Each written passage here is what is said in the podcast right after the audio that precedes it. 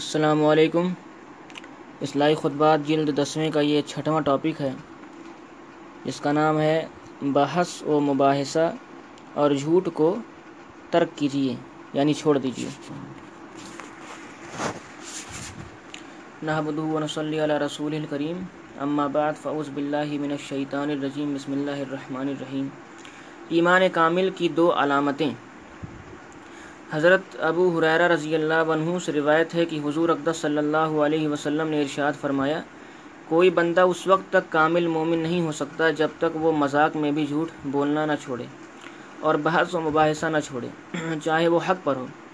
اس حدیث میں دو چیزیں بیان فرمائیں کہ جب تک آدمی ان دو چیزوں کو نہیں چھوڑے گا، اس وقت تک آدمی صحیح طور پر مومن نہیں ہو سکتا۔ ایک یہ کہ مذاق میں بھی جھوٹ نہ بولے، اور دوسرے یہ کہ حق پر ہونے کے باوجود بحث و مباحثے میں نہ پڑے۔ مذاق میں جھوٹ بولنا، پہلی چیز جس کا ایک حدیث میں حکم دیا وہ ہے جھوٹ چھوڑنا، اور اس میں بھی خاص طور پر مذاق میں جھوٹ بولنے کا ذکر فرمایا، اس لیے کہ بہت سے لوگ یہ سمجھتے ہیں کہ جھوٹ اسی وقت ناجائز اور حرام ہے جب وہ سنجیدگی سے یعنی کہ سیریس سے بولا جائے، اور مذاق میں جھوٹ بولنا جائز ہے۔ چنانچہ اگر کسی سے کہا جائے کہ تم نے فلاں موقع پر یہ بات کہی تھی، وہ تو ایسی نہیں تھی، تو جواب میں وہ کہتا ہے کہ میں تو مذاق میں یہ بات کہہ رہا تھا۔ گویا کہ مذاق میں جھوٹ بولنا کوئی بری بات ہی نہیں۔ حضور اقدس صلی اللہ علیہ وسلم نے فرمایا کہ مومن ایسا ہونا چاہیے کہ اس کی زبان سے خلاف واقع بات نکلتے نکلے ہی نہیں، حتیٰ کہ مذاق میں بھی نہ نکلے۔ اگر مذاق اور خوش طبعی حد کے اندر ہو تو اس میں کوئی حرج نہیں۔ شریعت نے خوشی خوش طبعی اور مذاق کو جائز قرار دیا ہے، بلکہ اس کی تھوڑی سی ترغیب بھی دی ہے۔ ہر وقت آدمی خشک اور سنجیدہ ہو کر بیٹھا رہے کہ اس کے منہ پر کبھی تبسم اور مسکراہٹ ہی نہ آئے، یہ بات پسندیدہ نہیں ہے۔ خود حضور اقدس صلی اللہ علیہ وسلم کا مذاق کرنا ثابت ہے، لیکن ایسا لطیف مذاق اور ایسے خوش طبعی کی باتیں آپ سے منقول ہیں جو لطیف بھی ہیں اور ان میں کوئی بات خلاف واقع بھی نہیں ہے یعنی جھوٹ بھی نہیں۔ حضور اقدس صلی اللہ علیہ وسلم کے مذاق کا ایک واقعہ حدیث شریف میں ہے کہ ایک صاحب حضور اقدس صلی اللہ علیہ وسلم کے خدمت میں آئے اور عرض کیا کہ یا رسول اللہ صلی اللہ علیہ وسلم، مجھے ایک اونٹ دے دیجیے۔ اس زمانے میں اونٹ سب سے بڑی دولت ہوتی تھی اور مالداری کی علامت سمجھی جاتی تھی۔ جس کے پاس جتنے زیادہ اونٹ ہوتے تھے وہ اتنا ہی زیادہ مالدار ہوتا تھا۔ تو حضور اقدس صلی اللہ علیہ وسلم نے فرمایا کہ میں تمہیں اونٹنی کا بچہ دوں گا۔ ان صاحب نے کہا کہ یا رسول اللہ، میں اونٹنی کا بچہ لے کر کیا کروں گا؟ مجھے تو اونٹ چاہیے جو مجھے سواری کے کام دے۔ آپ نے فرمایا کہ ارے جو بھی اونٹ ہوگا جو بھی اونٹ ہوگا وہ بھی تو اونٹنی کا بچہ ہی ہوگا۔ دیکھیے، آپ نے مذاق فرمایا اور خوش طبعی کی بات فرمائی، لیکن حق بات یہی ہے، کوئی جھوٹ اور خلاصہ اور خلاف واقع بات نہیں گئی۔ حضور اقدس صلی اللہ علیہ وسلم کے مذاق کا دوسرا واقعہ ایک اور حدیث میں ہے کہ ایک خاتون حضور اقدس صلی اللہ علیہ وسلم کی خدمت میں آئیں اور عرض کیا کہ یا رسول اللہ صلی اللہ علیہ وسلم، میرے لیے دعا فرمائیے کہ اللہ تعالیٰ مجھے جنت میں داخل فرمائے۔ آپ نے فرمایا کہ کوئی بوڑھی جنت میں نہیں جائے گی۔ بوڑھی عورت تھی وہ۔ جب آپ نے دیکھا کہ وہ پریشان ہو رہی ہیں تو آپ نے فرمایا کہ میرا مطلب یہ ہے کہ کوئی خاتون بڑھاپے کی حالت میں جنت میں نہیں جائے گی بلکہ جوان ہو کر جائے گی۔ دیکھیے، آپ نے مذاق فرمایا اور خوش طبعی کی بات کی، لیکن اس میں کوئی جھوٹ اور غلط بیانی کا پہلو نہیں تھا۔ یہ مذاق کرنا بھی حضور اقدس صلی اللہ علیہ وسلم کی سنت ہے، لہٰذا جب کوئی شخص اتباع سنت کی نیت سے مذاق کرے تو انشاءاللہ اس پر ثواب کی بھی امید ہے۔ ہمارے جتنے بزرگ گزرے ہیں ان سب کا حال یہ تھا کہ ان میں سے کوئی بھی خشک نہیں تھا، ایسا خشک کہ بت بنے بیٹھے ہیں اور زبان پر خوش طبعی کی بات ہی نہیں آتی، بلکہ حضرات اپنے ساتھیوں سے خوش طبعی کی اور دل لگی کی باتیں بھی کیا کرتے تھے، اور بعض بزرگ تو اس بارے اس بارے میں مشہور تھے، لیکن اس خوش طبعی اور مذاق میں جھوٹ نہیں ہوتا تھا۔ اور جب اللہ تعالیٰ کسی پر اپنا فضل فرماتے ہیں تو اس کی زبان اس طرح کر دیتے ہیں کہ اس زبان پر کبھی جھوٹ کی کوئی بات آتی ہی نہیں، نہ مذاق میں نہ سنجیدگی میں۔ حضرت حافظ زامن شہید رحمۃ اللہ علیہ اور دل لگی تھانہ بھون کے اقطاب ثلاثہ مشہور ہوتے ہیں، ان میں سے ایک حضرت حافظ زامن شہید رحمۃ اللہ علیہ تھے، بڑے درجے کے اولیاء اللہ میں سے تھے۔ ان کے بارے میں بعض بزرگوں کا یہ مکاشفہ ہے کہ اٹھارہ سو ستاون میں انگریزوں کے خلاف جو جہاد ہوا تھا وہ اسی دولہا کی برات سجانے دولہا کی برات سجانے کے لیے اللہ تعالیٰ نے مقدر کیا تھا، لہذا ان کا یہ حال تھا کہ اگر کوئی ان کی مجلس میں جا کر بیٹھتا تو دیکھتا کہ وہاں تو ہنسی مذاق اور دل لگی ہو رہی ہے۔ جب کوئی شخص اس کے پاس ان کے پاس جاتا تو فرماتے کہ بھائی اگر فتویٰ لینا ہو تو دیکھو سامنے مولانا شیخ محمد تھانوی رحمۃ اللہ علیہ بیٹھے ہیں، ان کے پاس چلے جاؤ۔ اگر ذکر و اذکار سیکھنا ہو اور بیعت ہونا ہو تو حضرت حاجی امداد اللہ محاذر مکی رحمۃ اللہ علیہ کے کے پاس تشریف فرمائیے، ان سے جا کر تعلق قائم کر لو۔ اور حق اور حقہ پینا ہو تو یاروں کے پاس آ جاؤ۔ ان اس طرح کے دل لگی کی باتیں کیا کرتے تھے، لیکن اس دل لگی کے پردے میں اپنے باطن کے مقام بلند کو چھپایا ہوا تھا۔ حضرت محمد ابن سیرین رحمۃ اللہ علیہ اور کہے کہے حضرت محمد ابن سیرین رحمۃ اللہ علیہ جو بڑے درجے کے تابعین میں سے ہیں، ان کے حالات میں ان کے بارے میں کسی نے لکھا ہے کہ دن کے وقت ہم ان کے ہنسنے کی آوازیں سنا کرتے تھے اور ان کی مجلس میں کہے کہے گونجتے تھے، اور رات کے وقت ان کے رونے کی آوازیں آیا کرتی تھیں۔ اللہ تعالیٰ کے حضور سب سن جب سجدہ ریز ہوتے تھے تو روتے رہتے تھے۔ حدیث میں خوش طبعی کی ترغیب۔ بہرحال یہ مذاق اپنے ذات میں برا نہیں، بشرطے کی حدود کے اندر ہو، لیمٹ کے اندر ہو، اور آدمی ہر وقت ہی مذاق نہ کرتا رہے، بلکہ کبھی کبھی مذاق اور دل لگی کرنی چاہیے۔ ایک حدیث میں حضور اقدس صلی اللہ علیہ وسلم نے اس کی ترغیب دیتے ہوئے فرمایا، یعنی اپنے دلوں کو تھوڑے تھوڑے وقفے سے آرام دیا کرو۔ اس کا یہ مطلب ہے کہ آدمی سنجیدہ کاموں میں لگا ہوا ہے تو تھوڑا وقت وہ ایسا بھی نکالے جس میں آزادی سے خوش طبعی کی باتیں بھی کر لے۔ گویا کہ یہ بھی مطلوب ہے کہ حضور اقدس صلی اللہ علیہ وسلم کی سنت ہے، لیکن اس کا خیال رہے کہ کسی بھی وقت منہ سے غلط بات نہ نکلے۔ بہرحال جب مذاق میں جھوٹ بولنے کو منع کیا گیا ہے تو سنجیدگی میں جھوٹ بولنا کتنی بری بات ہوگی۔ اور مومن کی بنیادی علامتوں میں سے ایک علامت یہ بھی ہے کہ اس کے منہ سے غلط بات نہیں نکلتی، حتیٰ کہ جان پر مصیبت آ جاتی ہے تو اس وقت بھی مومن جھوٹ سے بچتا ہے۔ حالانکہ شریعت نے اس کی اجازت دی ہے کہ جان بچانے کی خاطر اگر کوئی شخص جھوٹ بولے تو اس کی اجازت ہے، لیکن جو اللہ کے نیک بندے ہوتے ہیں اس وقت بھی ان کے منہ پر صریح جھوٹ جاری نہیں ہوتا۔ حضرت ابو بکر صدیق رضی اللہ عنہ اور جھوٹ سے پرہیز۔ حضرت ابو بکر صدیق رضی اللہ عنہ ہجرت کے موقع پر ہجرت کے سفر پر حضور اقدس صلی اللہ علیہ وسلم کے ساتھ جا رہے تھے۔ مکہ مکرمہ کے کافروں نے آپ صلی اللہ علیہ وسلم کو پکڑنے کے لیے ہر کیا یہ ہر کارے دوڑائے ہوئے تھے، اور یہ اعلان کیا ہوا تھا کہ جو شخص آپ صلی اللہ علیہ وسلم کو پکڑ کر لائے گا اس کو سو اونٹ انعام میں دیا جائے گا۔ آپ اندازہ لگائیے کہ کتنا بڑا انعام تھا۔ آج بھی سو اونٹ کی قیمت لاکھوں تک پہنچ جائے گی، اور سارا مکہ اس فکر میں تھا کہ آپ صلی اللہ علیہ وسلم کو کہیں سے پکڑ کر لائیں۔ اس حالت میں ایک شخص آپ تک پہنچ گیا۔ وہ شخص حضرت صدیق اکبر رضی اللہ عنہ کو جانتا تھا، لیکن آپ صلی اللہ علیہ وسلم سے واقف نہیں تھا۔ اس نے پوچھا کہ یہ آپ کے ساتھ کون ہیں؟ اب اگر صحیح بتاتے تو جان کا خطرہ تھا، اور اگر نہیں بتاتے تو یہ غلط بیانی اور جھوٹ ہو جاتا۔ جو لوگ سچ بولنے کا اہتمام کرتے ہیں ایسے موقع پر اللہ تعالیٰ ان کی مدد فرماتے ہیں۔ آپ تو صدیق رضی اللہ عنہ تھے، چنانچہ اس شخص کے سوال کے جواب میں آپ کے منہ سے یہ نکلا کہ یہ رہنما ہیں، رہبر ہیں، اور مجھے راستہ دکھاتے ہیں۔ اب دیکھیے کہ آپ نے ایک ایسا جملہ بول دیا جس میں جھوٹ کا شائبہ بھی نہیں تھا، اس لیے کہ آپ صلی اللہ علیہ وسلم واقعی رہنما تھے اور دین کا راستہ دکھاتے ہیں، اور جان بھی بچ گئی۔ دیکھیے جان پر بنی ہوئی ہے، مگر اس وقت بھی زبان پر صریح جھوٹ نہیں آ رہے۔ حالانکہ ایسے موقع پر جب کہ جان کا خطرہ ہو شریعت نے جھوٹ بولنے کی گنجائش دے دی ہے، لیکن صدیق اکبر رضی اللہ عنہ نے زبان سے جھوٹ کا کلمہ نہیں نکالا۔ مولانا محمد قاسم رحمۃ اللہ علیہ نانوتوی اور جھوٹ سے پرہیز۔ حضرت مولانا محمد قاسم نانوتوی رحمۃ اللہ علیہ جو دارالعلوم دیوبند کے بانی ہیں، فاؤنڈر ہیں، اٹھارہ سو ستاون کے جہاد آزادی کے موقع پر ان کی گرفتاری کے وارنٹ نکلے ہوئے تھے۔ اس وقت یہ عالم تھے کہ چوراہوں پر پھانسیوں کے تختے لٹکے ہوئے تھے، اور جب کسی کے بارے میں پتہ چلتا کہ یہ جہاد میں شریک ہیں اس کو فوراً پکڑ کر چوراہے پر پھانسی دے دی جاتی تھی۔ اس حالت میں حضرت مولانا محمد قاسم نانوتوی رحمۃ اللہ علیہ دیوبند میں آ, کیا ہی چھتے کی مسجد میں تشریف فرما تھے۔ آپ بالکل سادہ رہتے تھے، اور عام طور پر آپ تہبند اور معمولی کرتا پہنتے تھے۔ دیکھنے میں پتہ نہیں چلتا تھا کہ آپ اتنے بڑے علامہ ہوں گے۔ ایک دن آپ کو گرفتار کرنے کے لیے پولیس مسجد کے اندر پہنچ گئی۔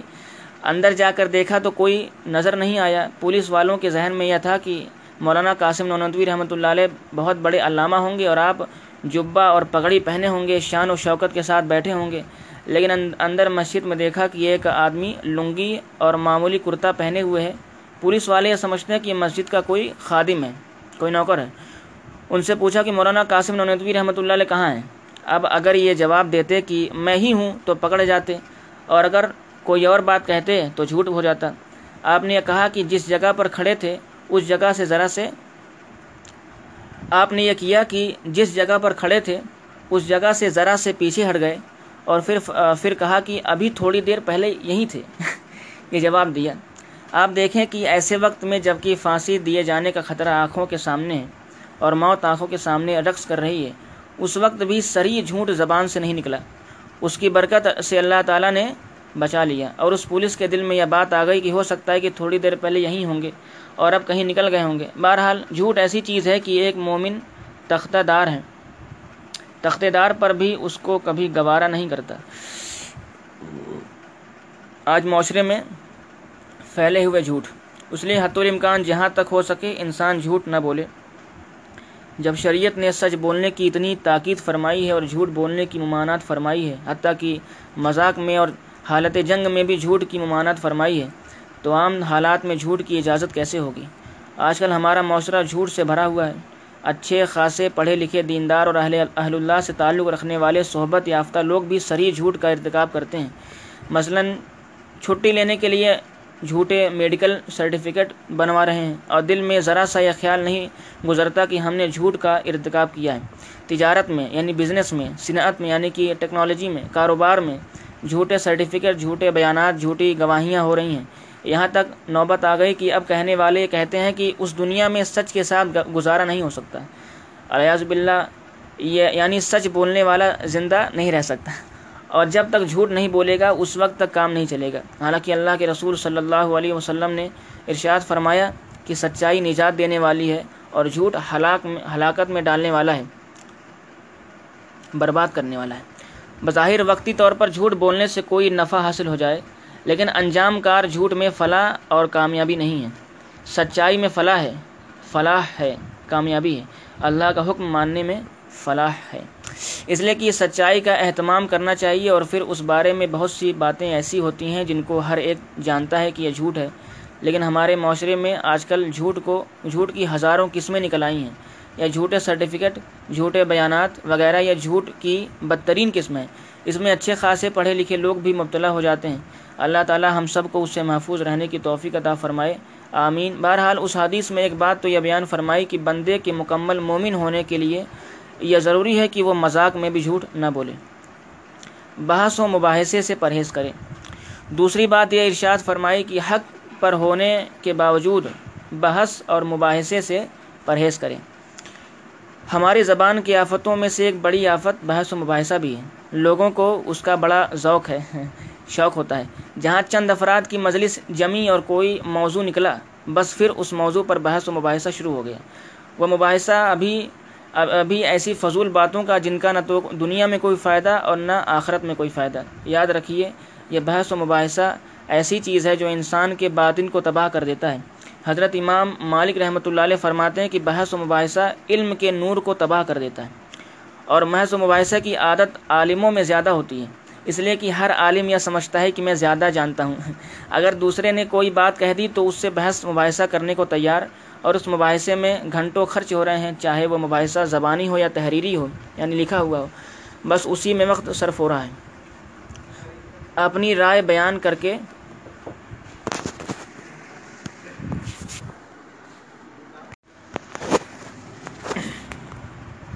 اپنی رائے بیان کر کے علیحدہ ہو جائیں۔ سیدھی سی بات یہ ہے کہ اگر تمہاری رائے دوسرے کی رائے سے مختلف ہے تو تم اپنی رائے بیان کر دو کہ میری رائے یہ ہے، اور دوسرے کی بات سن لو۔ اگر سمجھ میں آتی ہے تو قبول کر لو، اور اگر سمجھ میں نہیں آتی ہے تو بس یہ کہہ دو کہ تمہاری بات سمجھ میں نہیں آئی، تمہاری سمجھ میں جو آ رہا ہے تم اس پر عمل کر لو، اور میری سمجھ میں جو آ رہا ہے میں اس پر عمل کروں گا۔ بحث کرنے سے کچھ حاصل نہیں، اس لیے کہ بحث و مباحثے میں ہر شخص یہ چاہتا ہے کہ میں دوسرے پر غالب آ جاؤں، میری بات اونچی رہے، اور دوسرے کو زیر کرنے کی فکر میں رہتا ہے۔ اس کے نتیجے میں پھر حق و باطل میں امتیاز باقی نہیں رہتا، پھر وہ صحیح بات و غلط بات میں تمیز نہیں کر سکتا، بلکہ یہ فکر سوار ہوتی ہے کہ جس طرح بھی ہو سکے بس دوسرے کو نیچا دکھانا ہے۔ حضور اقدس صلی اللہ علیہ وسلم نے اس حدیث میں یہ فرما دیا کہ اگر تم حق پر ہو اور صحیح بات کہہ رہے ہو اور دوسرا شخص غلط بات کہہ رہا ہے، پھر بھی بحث و مباحثہ مت کرو، بس اتنا صحیح موقف بیان کر دو کہ اس سے کہہ دو کہ تمہاری سمجھ میں آئے تو قبول کر لو اور اگر سمجھ میں نہیں آئے تو تم جانے دو، تمہارا کام جانے۔ تو اس حدیث میں حق بات پر بھی بحث و مباحثے سے ممانعت فرما دی۔ سورہ کافرون کے نزول کا مقصد، سورہ قل یا ایھا الکافرون جس کو ہم اور آپ نماز میں پڑھتے ہیں، یہ اسی مقصد کو بتانے کے لیے نازل ہوئی ہے۔ وہ اس طرح کی حضور اقدس صلی اللہ علیہ وسلم نے اپنا توحید کا پیغام کفار مکہ کے سامنے وضاحت کے ساتھ بیان فرما دیا، اس کے دلائل بیان فرما دیے، لیکن بیان کرنے کے بعد جب بحث و مباحثے کی نوبت آ گئی تو اس وقت یہ سورہ نازل ہوئی، قل یا ایھا الکافرون لا اعبد ما تعبدون ولا انتم عابدون ما اعبد ولا انا عابد ما عبد ما اعبد ولا انتم عابدون ما اعبد لکم دینکم ولی دین۔ پھر سے قل یا ایھا الکافرون لا اعبد ما تعبدون ولا انتم عابدون ما اعبد ولا انا عابد ما عبدتم ولا انتم عابدون ما اعبد لکم دینکم ولی دین۔ آپ فرما دیجئے اے کافروں، تم جس کی عبادت کرتے ہو میں اس کی عبادت نہیں کرتا، اور تم اس کی عبادت نہیں کرتے جس کی میں عبادت کرتا ہوں، اور نہ میں عبادت کرنے والا ہوں جس کی تم عبادت کرتے ہو، اور نہ تم عبادت کرنے والے ہو جس کی میں عبادت کرتا ہوں، تمہارا دین تمہارے ساتھ اور میرا دین میرے ساتھ۔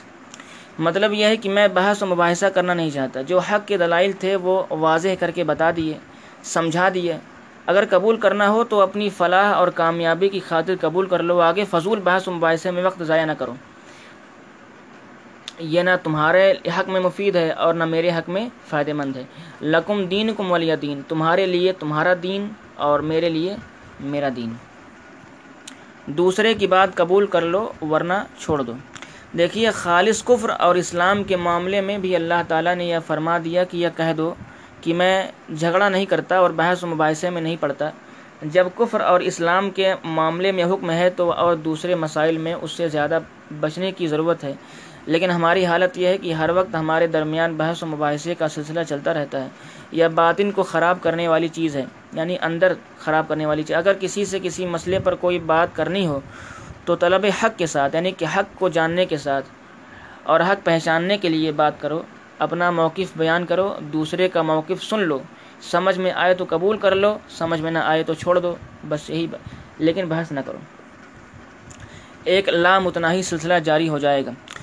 میرے پاس بے شمار لوگ خطوط کے اندر لکھتے رہتے ہیں، خط کے اندر، یعنی کہ فلاں صاحب سے اس مسئلے میں بحث ہوئی، وہ یہ دلیل پیش کرتے ہیں، ہم ان کا کیا جواب دیں؟ اب بتائیے اگر یہ سلسلہ آگے اس طرح جاری رہے کہ وہ اس دلیل پیش کریں اور آپ مجھ سے پوچھ لیں کہ اس کا کیا جواب دوں، میں اس کا جواب بتا دوں، پھر وہ کوئی دوسرے دلیل پیش کر دیں، تو پھر تم مجھ سے پوچھو گے کہ اس کی دلیل کیا ہے، جواب میں دیں جواب دیں تو اس طرح ایک لامتناہی، ایک انفینٹ سلسلہ جو ہے جاری ہو جائے گا۔ سیدھی سی بات یہ ہے کہ بحث و مباحثے ہی مت کرو، اپنا مسلک بیان کر دو، اپنا موقف، اپنی رائے بیان کر دو، میرے نزدیک یہ حق ہے، میں اپنے میں اس پر کاربند ہوں، سامنے والا قبول کر لے تو ٹھیک ہے، نہیں قبول کرتا ہے تو اس سے کہہ دو کہ تم جانو تمہارا کام جانے، میں جس راستے پر ہوں اسی راستے پر قائم رہوں گا، اس سے زیادہ آگے بڑھنے کی ضرورت نہیں۔ حضور اقدس صلی اللہ علیہ وسلم کی تعلیم تو یہی ہے کہ اگر تم سچے اور حق پر ہو پھر بھی بحث و مباحثے میں مت پڑو، مناظرہ مفید نہیں، ڈبیٹ مفید نہیں۔ آج کل مناظرہ کرنا اور اس مناظرے میں دوسرے کو شکست دینا ایک ہنر بن گیا ہے۔ حكيم الامت مولانا اشرف علی تھانوی رحمۃ اللہ علیہ جب نئے نئے دارالعلوم دیوبند سے فارغ ہوئے تو اس وقت حضرت والا کو باطل فرقوں سے مناظرہ کرنے کا بڑا شوق تھا، چنانچہ فارغ ہونے کے بعد کچھ عرصے تک مناظروں کا یہ سلسلہ جاری رکھا، اور جب بھی کسی سے مناظرہ کرتے تو دوسروں کو زیر ہی کر دیتے تھے۔ اللہ تعالیٰ نے قوت بیان خوب عطا فرمائی تھی، لیکن حضرت خود فرماتے ہیں کہ کچھ دن کے بعد اس مناظرے کے کام سے ایسا دل ہٹا کہ اب میں کسی طرح بھی کسی سے مناظرہ کرنے کو تیار نہیں۔ فرمایا کہ جب میں مناظرہ کرتا تھا تو دل میں ایک ظلمت محسوس ہوتی تھی، یعنی کہ اندھیرا محسوس ہوتا تھا، پھر بعد میں ساری عمر کبھی مناظرہ نہیں کیا، بلکہ دوسروں کو بھی منع کرتے تھے کہ یہ کچھ فائدہ مند نہیں ہے۔ کہیں واقعی ضرورت پیش آ جائے اور حق کی وضاحت مقصود ہو تو اور بات ہے، ورنہ اس کو اپنا مشغلہ یعنی کہ اپنا اپنا بزنس بنانا اچھی بات نہیں۔ جب علماء کرام کے لیے یہ اچھی بات نہیں تو عام آدمی کے لیے دین کے مسائل پر بحث کرنا فضول بات ہے، فالتو عقل والے بحث مباحثہ کرتے ہیں۔ اکبر الہ آبادی مرحوم جو اردو کے مشہور شاعر ہیں، انہوں نے اس بحث اور مباحثے کے بارے میں بڑا اچھا شعر کہا ہے، وہ یہ ہے کہ مذہبی بحث میں نے کی ہی نہیں، فالتو عقل مجھ میں تھی ہی نہیں. یعنی کہ مذہبی بحث وہ کرے جس میں فالتو عقل ہو. ہر آدمی کو اس پر عمل کرنا چاہیے. البتہ اگر کوئی مسئلہ معلوم نہیں تو کسی جاننے والے سے پوچھ لو. کوئی بات سمجھ میں نہیں آ رہی تو پوچھ لو. طالب حق بن کر معلوم کر لو. لیکن بحث و مباحثے میں کچھ نہیں رکھا. بحث و مباحثے سے ظلمت پیدا ہوتی ہے. اس حدیث کی تشریح میں حضرت تھانوی رحمۃ اللہ علیہ فرماتے ہیں کہ اس سے معلوم ہوتا ہے کہ بحث مباحثے سے ظلمت پیدا ہوتی ہے، کیونکہ ایمان کا کامل نہ ہونا ظلمت ہے. اور اسی لیے تم اہل طریقت کو دیکھو گے کہ وہ بحث مباحثے سے سخت نفرت کرتے ہیں. یعنی تصوف اور سلوک کے راستے پر چلنے والے اولیاء اللہ بحث مباحثے سے سخت نفرت کرتے ہیں. جناب مودودی صاحب سے مباحثے کا ایک واقعہ. ہمارے ایک بزرگ تھے حضرت بابا نجم احسن صاحب رحمۃ اللہ علیہ، جو حضرت تھانوی رحمۃ اللہ علیہ کے صحبت یافتہ تھے اور بڑے عجیب بزرگ تھے. ایک مرتبہ انہوں نے مجھ سے فرمایا کہ جناب مودودی صاحب نے اپنی کتاب خلافت و ملوکیت میں بعض صحابہ کرام پر بڑے غلط انداز میں گفتگو کی ہے، تم اس کے اوپر کچھ لکھو. چنانچہ میں نے اس پر مضمون لکھ دیا. اس مضمون پر کچھ بھی پھر مودودی صاحب کی طرف سے جواب آیا. اس پر پھر میں نے ایک مضمون بطور جواب کے لکھ دیا. اس طرح دو مرتبہ جواب لکھا. جب حضرت بابا نجم احسن صاحب رحمۃ اللہ علیہ نے میرا دوسرا جواب پڑھا تو مجھے ایک پرچہ لکھا. وہ پرچہ آج پھر آج بھی میرے پاس محفوظ ہے.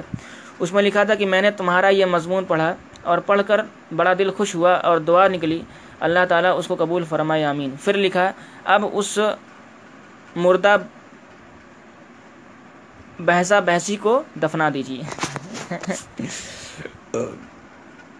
یعنی ابھی آخری مرتبہ لکھ دیا اور جو حق واضح کرنا تھا وہ کر دیا. اب اس کے بعد اگر وہاں سے کوئی جواب بھی آئے تب بھی تم اس کے جواب میں کچھ مت لکھنا، اس لیے کہ پھر تو بحث مباحثے کا دروازہ کھل جائے گا. بہرحال یہ اولیاء اللہ اس بحث مباحثے سے سخت نفرت کرتے ہیں کیونکہ اس کا کوئی فائدہ نہیں ہوتا. آج تک آپ نے نہیں دیکھا ہوگا کہ کسی مناظرے کے نتیجے میں حق قبول کرنے کی توفیق ہوئی ہو، سوائے وقت ضائع کرنے کے کچھ حاصل نہیں ہوتا. یہ اہل اللہ بحث مباحثے سے نفرت کیوں کیوں نہ کریں، جبکہ نبی کریم صلی اللہ علیہ وسلم نے فرمایا فرما دیا کہ مومن کی علامت یہ ہے کہ وہ بحث مباحثے میں نہیں پڑتا. اللہ تعالی ہم سب کو بحث مباحثے اور جھوٹ سے بچنے کی توفیق عطا فرمائے، آمین. و آخر دعوانا ان الحمد للہ رب العالمین.